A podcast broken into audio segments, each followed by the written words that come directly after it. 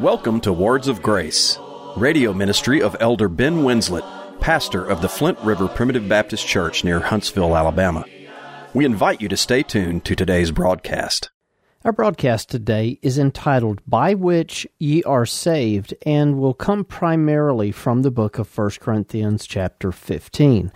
Just as a way of reminder, we've been undertaking a brief three part series from the book of First Corinthians here on Words of Grace over the past now three weeks, this being our third message in this series. And the purpose of this series is to share relevant thoughts that help us in our modern day and age from the book of First Corinthians.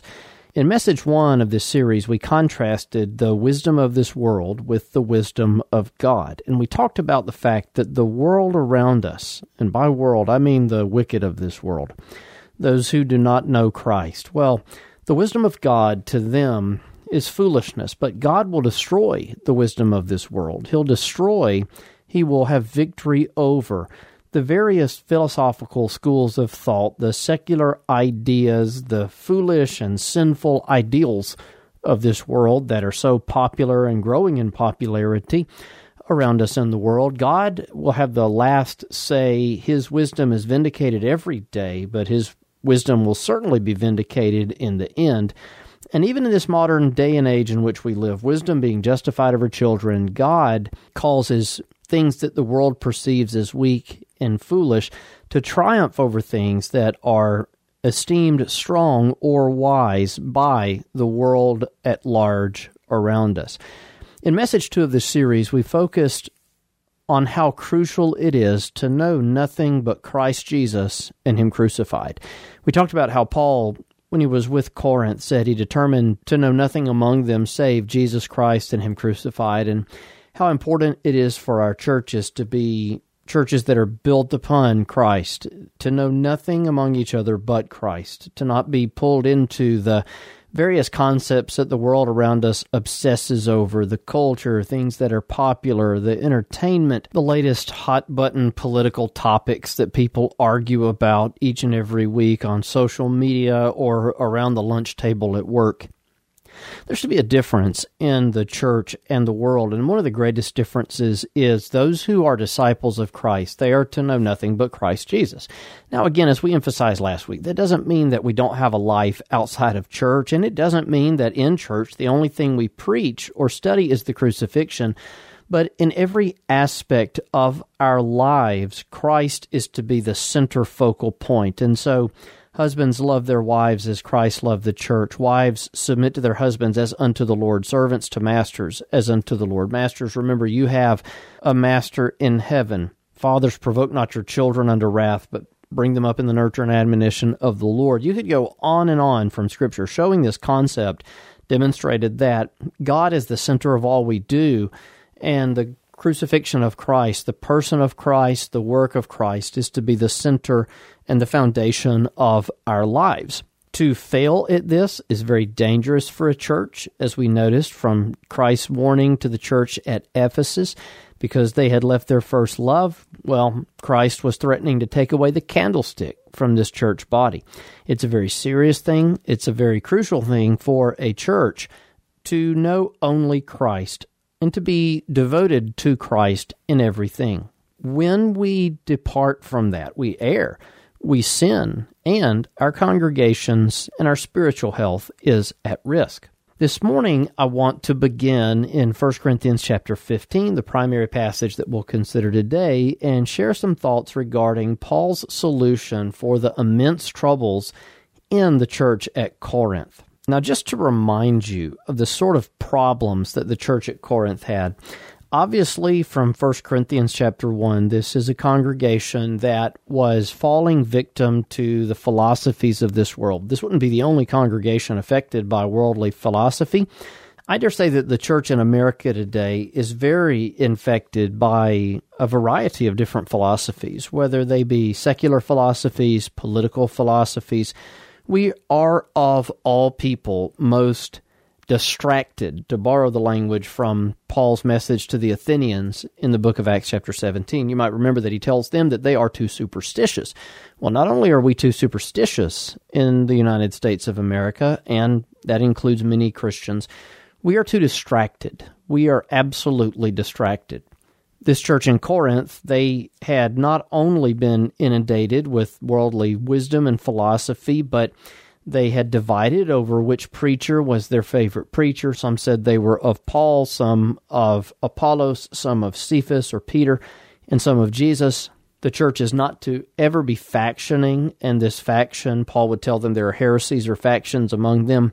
That was something that was displeasing to the Lord. It was dangerous to the church, and quite simply put, it must never be. It's something that's a shame whenever it happens in a congregation or in a region. We're to endeavor to keep the unity of the Spirit and the bond of peace. We're to be people who are working diligently for peace in our local churches. And being forgiving and Christ like all at the same time is one of the secrets to that. Well, Paul would tell this church that it's not good that they're so divided. In chapter 5, there's a person who has committed adultery with his father's wife rather than dealing with that and exercising church discipline, they were glorying in it. They enjoyed the scandal. Paul would rebuke that. In 1 Corinthians chapter 6, we read of people who had been suing one another, taking one another to court, suing people in their own church. You had people who were serving and indulging in the Lord's Supper before other people could have a chance to participate in the Lord's Supper. And you also had people who were becoming full and drunken in the church at Corinth. They were committing drunkenness and gluttony in the Lord's Supper, of all things. Could you imagine drinking so much wine at communion that you became intoxicated? What a shame that was. What a mockery to the crucifixion of Christ and the remembrance of his crucifixion through that supper to become intoxicated at communion. That was a problem that the church at Corinth was having to endure. Paul would tell them that because of their misuse of communion, well, there were people there who were sick and weak. Some people had died because God was disciplining them. He was chastening this church body. As many as He loves, He rebukes and chastens. Thank the Lord that He chastens us. It's great to know that God chastens us because He chastens every son that He receives. And if a person receives not chastening, he's actually not a child of God. To be a child of God is to be chastened of God, because God is a good father and he chastens every one of his children. But this church had been chastened for what they had done. There were people there who would stand up and make a show of preaching in foreign languages, and nobody knew what they were talking about. And you read about this in the book of 1 Corinthians 14. But in chapter 15, we read probably what is the most devastating problem that the church of Corinth was enduring. They were infected with a heretical doctrine, a false teaching that denied the resurrection of the body. And so in 1 Corinthians 15, it has 58 verses, this lengthy chapter. It's basically a short essay, a treatise defending the resurrection of the body based upon the resurrection of our Lord Jesus Christ. So, as we introduce to you this passage, 1 Corinthians 15, verses 1 through 8, understand that what this is, is Paul's solution regarding the immense troubles in Corinth. What is going to fix the problem? What's the medicine for the sickness? What is it that they need that will help them recover themselves so that this church has a chance of surviving?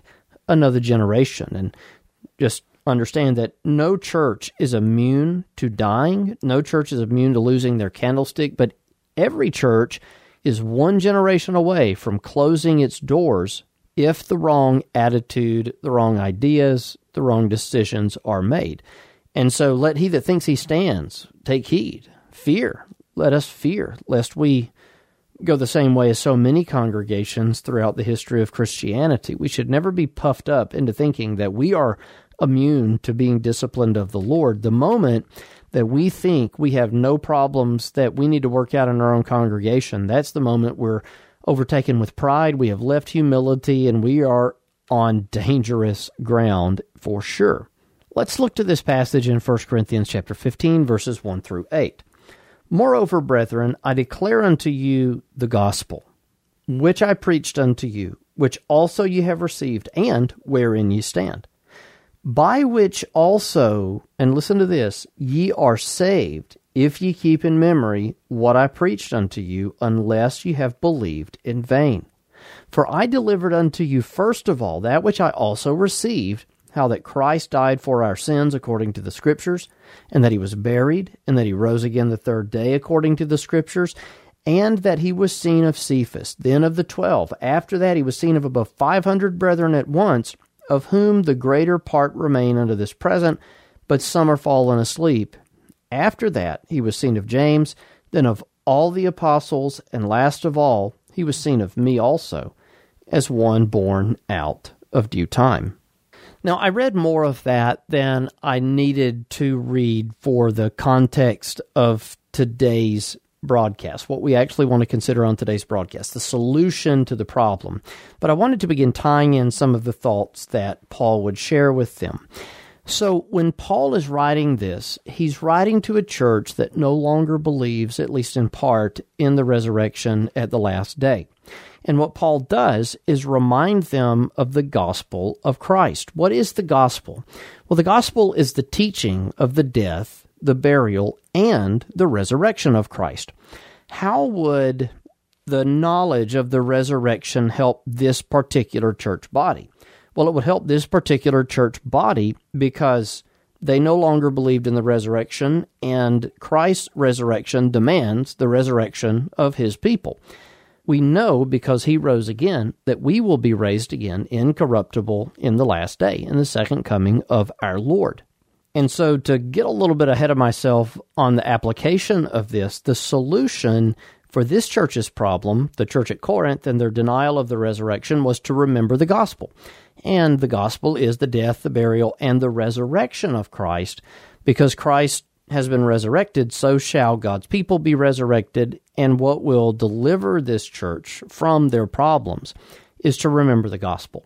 Now, to tie the three messages that we've shared with you thus far together, today and the previous two broadcasts, in message one, we talked about the wisdom of God. Message two, we talked about knowing only Christ. And today, we emphasize the importance of the gospel in our church bodies.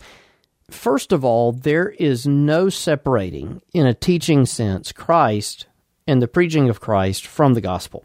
To preach the gospel is to preach Christ, and to preach Christ is to preach the gospel. And so you can't say, well, today I'm preaching the gospel, next time I'm going to preach Christ, or this church doesn't preach Christ, but they preach the gospel. No, to preach Christ is the gospel. And to preach the gospel is to preach Christ. Notice that. Paul reminds them of the gospel that he delivered unto them, how Christ died, that he was buried, and that he rose again. Verses 3 and 4. And then he was seen of witnesses. Hundreds of witnesses can attest to the resurrection of the Lord Jesus Christ in Paul's day. You could go literally ask people who had seen Jesus resurrected, risen from the dead. There's no separating teaching Christ from presenting the information of the gospel. If you're preaching Christ, you're preaching the gospel. If you're preaching the gospel, you're preaching Christ. Also, tying these messages in together. Christ is wisdom, the wisdom of God, personified. 1 Corinthians chapter 1 and verse 24 says, Unto those who believe, and again, they believe because they are saved, they're no longer natural men, they are called, Unto them which are called, both Jews and Greeks, Christ, the power of God, and the wisdom of God. So Christ is God's wisdom personified. Jesus has victory over the grave. Jesus, the wisdom of God personified, is going to have victory over the wisdom of this world in the end of time. And so, as we think about knowing only Christ and knowing the wisdom of God and preaching the gospel, these three concepts mesh into one. Christ is the wisdom of God personified. We know only Christ and Him crucified, and thereby we have this wisdom that will have victory over the wisdom of this world. And we preach the gospel to our deliverance as New Testament churches when we go through trouble, as we'll emphasize in just a moment. And to preach the gospel is to preach Christ. And so this is like the threefold cord in the book of Ecclesiastes that can't be broken. The wisdom of God is Christ. We know only Christ. We preach only Christ. And this has a delivering effect on our church bodies. As we think about Christ as the wisdom of God personified, it always reminds me of another passage in the book of John, chapter 14. Jesus says, I am the way, the truth, and the life. No man comes to the Father but by me. Jesus is the way to the Father. Jesus is the truth personified. Jesus is life. He's the source of all life. And from 1 Corinthians chapter 1, Jesus is, as we have emphasized, wisdom personified. Jesus is all of these things. So back to 1 Corinthians chapter 15, what do you tell a broken church full of strayed and straying Christians? Well, you tell them simply to remember the gospel. Think about all the sick churches in America today. And you say, well, this church down the road, it's belonging to this denomination or that denomination. Their membership's small. They don't have a lot of people going out there. They haven't had growth in a long time. What can that church do to be healthy again? And you'll often hear various pragmatic approaches mentioned. Well, they need to modernize and go contemporary. They need to paint their walls black and get a black stage and darken the lights over the crowd and have a professional sounding alternative rock band sing their music on Sunday morning, and the pastor needs to trade in his suit and get a pair of skinny jeans and a blazer if he even wears a blazer. Just give him a graphic t shirt and a youthful haircut. Doesn't matter if he's in his 40s. Let him grow out his beard and look like a hipster. And that's really going to save that church down the road. I would insist that if we make our churches look more and more like the world to make the world more and more comfortable in our churches, we actually, along the way, we cease to be churches. If we were to do that, we would not be a church anymore here at Flint River. If the gospel were replaced with a motivational talk, if the singing of psalms and hymns and spiritual songs, if that was replaced with praise and worship music that's very fluffy and light and no longer had doctrinal truth, if it even contained truth, it might even be music that contains error. Well, frankly, we wouldn't be a church anymore because we've shifted the focus from the Lord. Now, listen, I know that's a hard thing to hear. That may have made you angry at me here listening to words of grace today, but throughout Christian history, Christians in moments of spiritual weakness have turned to the arm of the flesh, anything and everything that they can, other than remembering the gospel. And it's very simple what churches need when they're sick, when they're dying, when they're at risk of losing their candlestick, they need to remember the gospel. There was a time in church history when the church merged with the state. Now, in the backdrop to the church merging with the state, go back and read about Roman Christian history and the group that became Roman Catholicism, and you can see that prior to the time of the adopting of Christianity as the official state religion of Rome, what predated that was a time of great doctrinal controversy over Christology. And so some Christians were more than eager to go along with the merger of church and state. They've been persecuted for a couple of centuries. Heretics are running wild, so let's just merge up with the government and see if the government can enforce our doctrine and help us be delivered from the heretics and cease to persecute us and well, as you know, that ended very poorly as it relates to the purity of Christianity in a doctrinal and a practical sense. That led to some of the greatest abuses by so called clergy upon innocent people. It led to some of the greatest ignorance among people who know and love the Lord Jesus Christ that has ever existed in church history. It simply wasn't a good thing. Over and over in church history, Christians have turned to anything but what really is going to help them, whether it be the government or entertainment, what's popular, looking like the world, seeker sensitive ideas, whatever the case may be. But what the church at Corinth needs, what the church at Flint River needs, what any church that you might attend, whoever is listening to the broadcast today, what your church needs is the gospel of Christ. That Jesus died according to the scriptures for our sins and that he was successful in that. He didn't die to make salvation possible. He didn't die to make salvation something that you have a chance at. He didn't die to do as much as he could and leave the rest up to you. Jesus died upon the cross to save his people from their sins. And as we read in John 17, he had power over all flesh, and in his death he gave eternal life to as many as the Father had given him. And according to John 6, they will all come to him. They'll all know him from the least to the greatest. They shall be all taught of God. None can come to him except they be drawn of the Father. All his sheep, according to John 10, will hear his voice and follow him. He'll give unto them eternal life. They shall never perish, nor shall any man pluck them out of his hand. Listen, salvation is certain for the group of people the Bible calls the elect of God.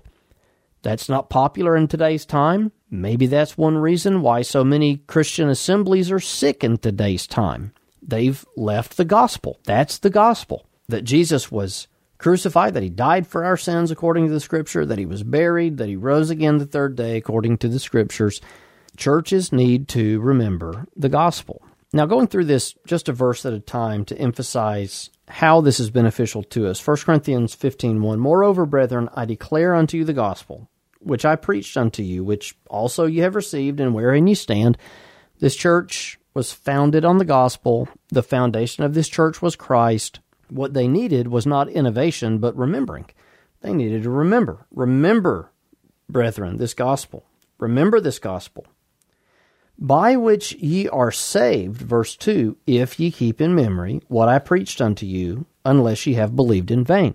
Now, that's a passage right there that people struggle with, and they find it difficult to apply correctly you'll hear somebody say, "Well, this church here, they they were a group of never have beens. you know, they're they're just pretending to be a church and they've never really received the gospel, so they're really a bunch of unregenerates." But that's not what Paul says about this church. You have people maybe that are in the Calvinistic persuasion who would say, "Well, this just goes to show you that this group here is a bunch of false professors. They've never been born again to start with and they just thought they received it the first time and they thought they stood in it, but they really could be saved, actually be saved, if they would only accept this gospel that I preached unto them when I was there. But that's also not what Paul says. Remember, they received it and they stood in it. They stand in the gospel. But you know what's so amazing about this? The Apostle Paul actually describes this group of people here not in terms of being unregenerate. No, listen to how he describes them in chapter 1. He says, Unto the church of God which is at Corinth, to them that are sanctified in Christ Jesus. So in chapter 15, by which ye are saved, he's writing to sanctified people in Christ Jesus. In chapter 1 and verse 2, he says these people are called to be saints. So he writes this letter to people who are called to be saints. He says to these people called to be saints, by which ye are saved if ye keep in memory. Now, if you're called to be saints, you're going to be with God in glory. Again, all that the Father giveth me shall come to me. And yet these people, in some sense, could be saved, even though they were sanctified and they were called to be saints. You say, well, maybe as some of the more Arminian people believe, they had been saved, but now they were lost because they had fallen away and they lost their salvation. That's what pure Arminianism teaches, that you can be saved and then lose your salvation. But notice what Paul says in 1 Corinthians chapter 1 and verse 8, God shall confirm you unto the end that you may be blameless in the day of our Lord Jesus Christ. That's referring to the second coming of Christ. God is faithful, by whom you were called into the fellowship of his Son, Jesus Christ. So, this congregation of people, they are sanctified in Christ, called to be saints, and they will be confirmed blameless unto the end in the second coming of Christ because God is faithful. This is not a group of unregenerate people. It is not a group of people who lack eternal salvation. It's not a group of people at risk of going to hell. You just read that. And I'm to the point with it that people can argue with Paul because he's very plain in what he said. We don't need to argue with him. We simply need to believe what he said. But these people who are sanctified in Christ, called to be saints, and would be confirmed to the end because God is faithful, there was a way that they could be saved by remembering the gospel in 1 Corinthians chapter 15. What Paul is saying in 1 Corinthians chapter 15 is not concerning individual salvation, but the deliverance of that church from heresy. Beloved, we need to be saved from heresy. Now, I'm thankful to know that the foundation of God stands sure, having this seal, the Lord knows them that are his. That 2 Timothy chapter 2. And the context of that is heretical doctrine, false teaching. I'm thankful to know that nothing can separate us from God, that no matter what a child of God falls victim to, falls prey to in this world regarding false teaching, that he's secure in Christ. However, I want you to be delivered from heresy as you live in this world. I want your congregation to be delivered from false teaching here in this world. If there's a false notion at the church that I pastor and it begins to be propagated among the church body, my prayer is that the church would be saved from that false teaching. That's exactly what Paul is saying to the church at Corinth, by which ye, as a congregation, plural, as a group of people, are saved if ye keep in memory what I preached unto you, unless ye have believed in vain. Churches are saved from false doctrine through remembering the gospel that has been preached to them. Now, remember what this church at Corinth was dealing with this heresy that there was no resurrection of the body. Well, obviously, if they believed there was no resurrection of the body and they remembered the gospel, and the gospel is the death, the burial, and the resurrection of Christ, well, it's easy to see how that particular teaching would deliver them from the heresy that they're being infected with. But if it's Arminianism, well, you can be delivered from that false doctrine through remembering the gospel. In fact, every single false doctrine that could affect a church body, whether it be angel worship, like the Colossians were dealing with, Judaism, like the Galatians were dealing with, non resurrectionism, like the church at Corinth, or Gnosticism that John would confront in 1 John. Every single heresy can be eradicated from the church through the medicine of the gospel of Christ. You just have to find the right application. The church at Philippi was in the midst of a controversy. They were divided, they were fighting. And yet, putting into practice Christ likeness, having this mind in them, which was also in Christ, of making themselves of no reputation, but taking on them the form of a servant by being like Jesus. Where would you learn that? In the gospel. By being like Jesus, the church at Philippi could be delivered from whatever it was that was dividing them. Paul talks about that later in the book of Philippians. Philippians 4, verses 1 through 3 talk about a dispute in the church at Philippi. So you and I can be delivered as individuals and collectively as churches through remembering the gospel of Christ. Now, lastly, we live in a day where our churches are small and 30 to 40% of people never went back to church after the COVID shutdown. So I want to end our broadcast today with a simple command of Christ in the book of Mark, chapter 16. You and I not only need to believe the gospel for our own personal benefit, but so that our churches grow and God's people are blessed, we also need to share the gospel. Jesus said unto them as he commanded his disciples directly before ascending up into glory, Go ye into all the world and preach the gospel to every creature. In Acts chapter 8, as Christians were scattered abroad, they that were scattered abroad went everywhere preaching the gospel. May we go and preach this gospel that we stand in, that we receive, and that as we put it into practice in our own personal lives, that delivers us from ruin and enables our church to stand for another generation. Again, I'm Ben Winslett, thanking you for listening to Words of Grace today, inviting you to write and let me know that you've received the broadcast, and also to tune in again next week at this time. Until then, may the Lord's richest blessings be yours, is my prayer. If you enjoy the messages you hear on Words of Grace, consider this your invitation to visit a primitive Baptist church in your community. An online directory is available at marchtozion.com. Copies of this and other broadcasts are available for download on iTunes and on our website. To contact us, address your correspondence to Words of Grace Radio, 641 Moontown Road, Brownsboro, Alabama 35741, or visit us online at flintriverpbc.org.